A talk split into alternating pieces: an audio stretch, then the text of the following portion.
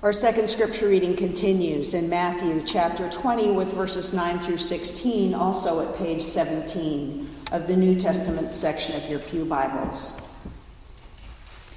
When those hired about five o'clock came, each of them received the usual daily wage.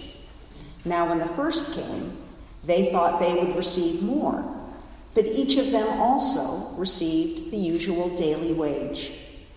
And when they received it, they grumbled against the landowner, saying, These last worked only one hour, and you have made them equal to us who have borne the burden of the day and the scorching heat.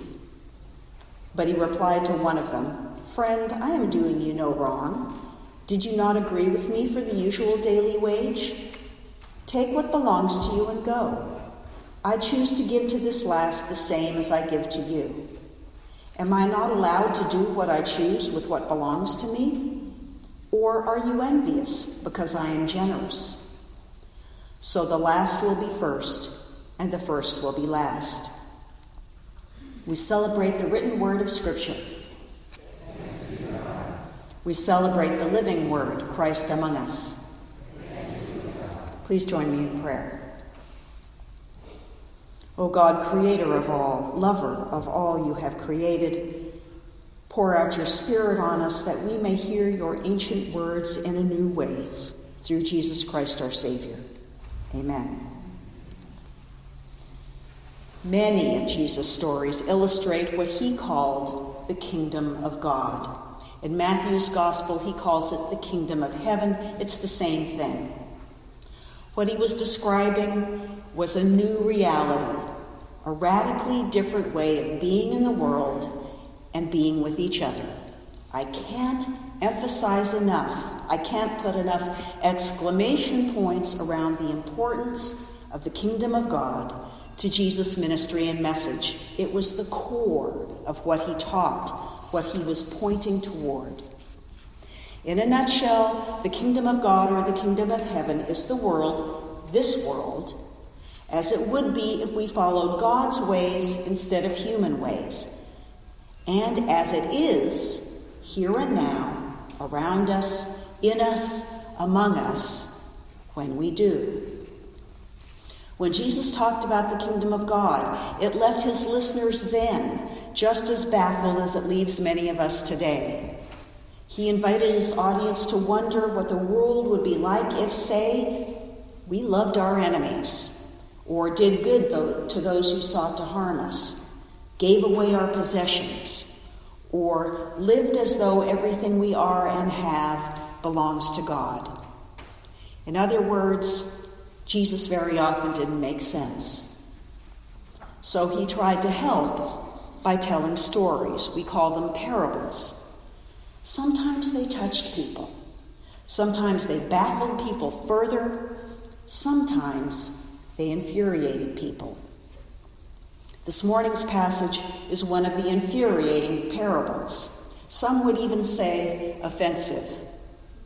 Jesus says that the disciples will be rewarded beyond their imagination, but he adds that the last will be first and the first will be last.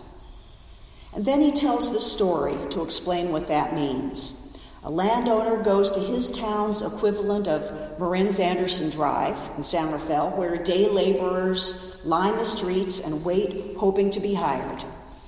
He hires one group at sunrise, he returns to the labor pool at 9, noon, and 3, and hires three more groups. And at 5 p.m., not long before sunset, he hires a fifth group to finish the job. Given that we're just one county over from one of the world's most important wine regions, this part of the parable makes sense to us. Every year, vineyard workers race against time to pick the grapes at their peak ripeness. This year, record heat over Labor Day weekend turned some of California's wine grapes into raisins. With cooler temperatures, now the vintners and workers have a chance to catch their breath and let the grapes ripen a little, but soon it will be all hands on deck. High end wines demand hand picked grapes, so the growers need lots of extra workers for the harvest, and they need them exactly the moment they need them, just as in this parable. But then things get strange. At sunset, the owner begins by paying the last group hired. Now, it occurs to me that the landowner could have avoided this whole mess just by paying the first workers first. They'd get what they bargained for, they'd leave happy, and probably be none the wiser. But this landowner seems to want to provoke the workers, or at least Jesus wants to provoke us. The landowner lines up the workers and pays them in the reverse of the order they were hired. To their absolute delight, the workers hired last receive a full day's pay.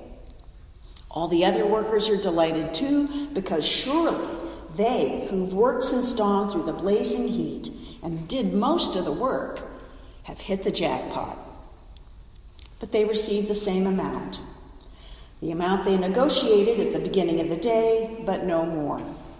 They complain. You've made them equal to us.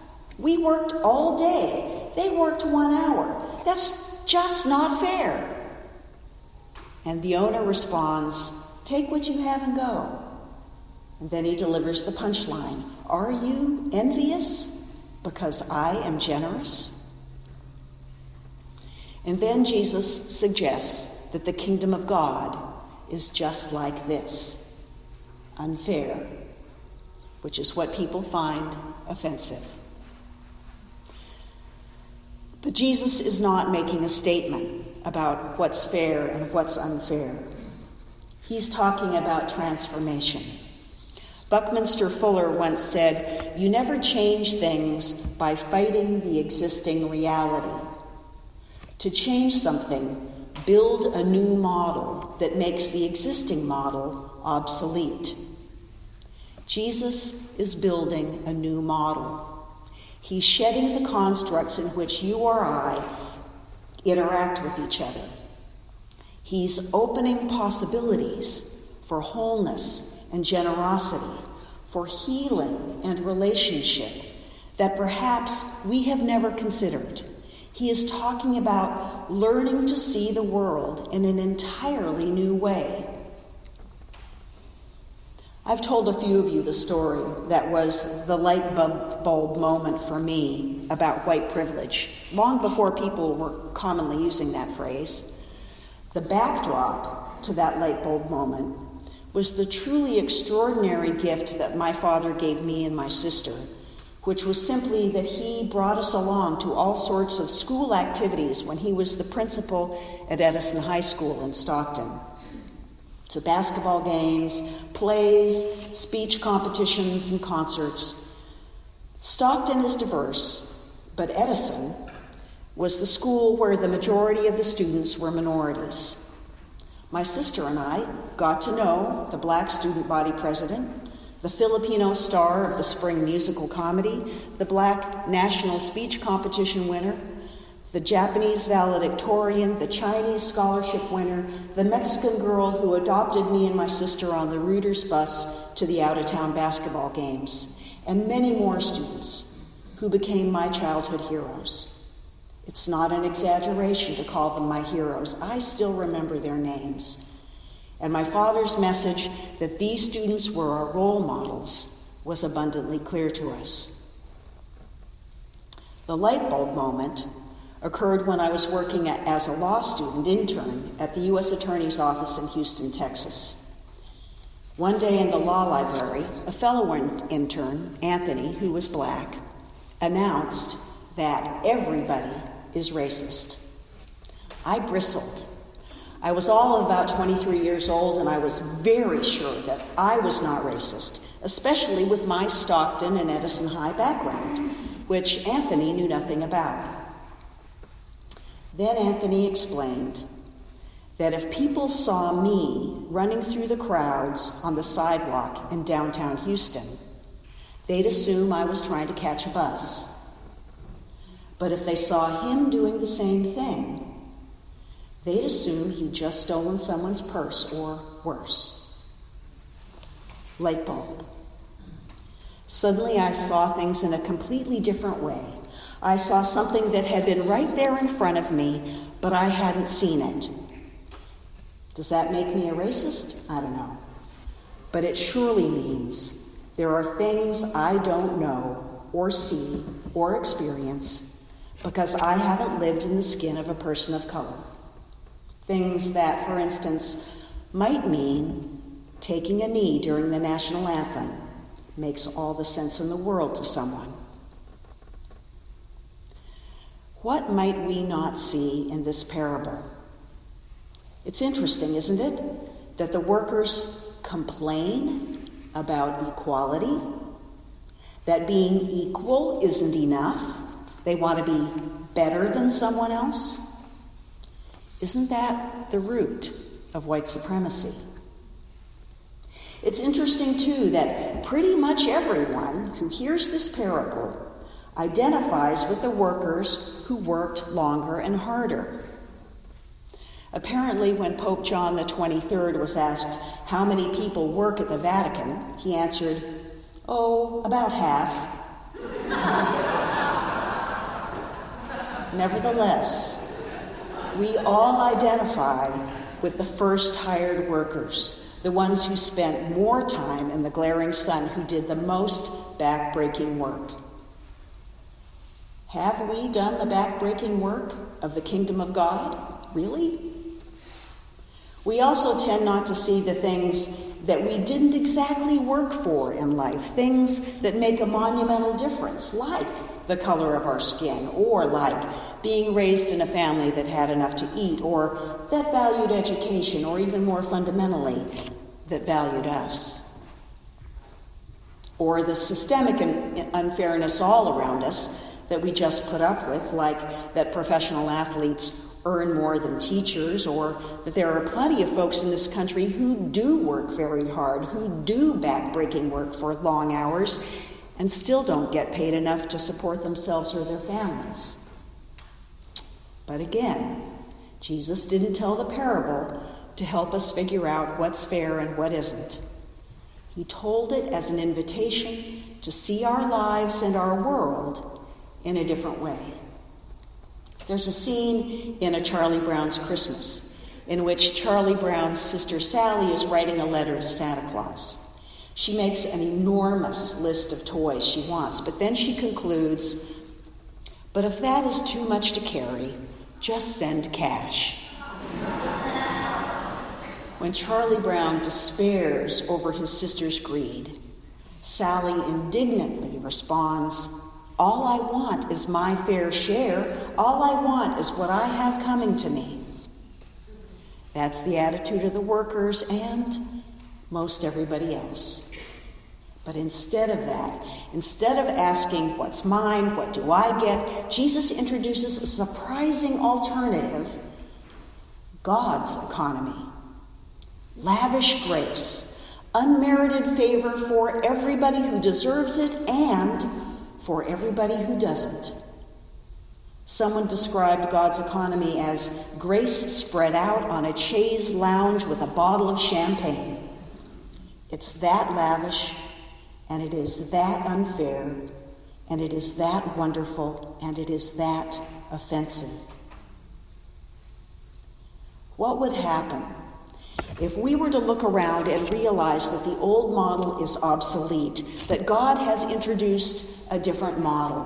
What if we had a light bulb moment and saw God's kingdom of abundance instead of our own kingdom of grasping scarcity? What if instead of worrying about who has more and that's unfair and I didn't get as much, we saw this planet, this breathtaking planet, and that everything we are and everything we have and everything we see is grace, grace upon grace filled to overflowing.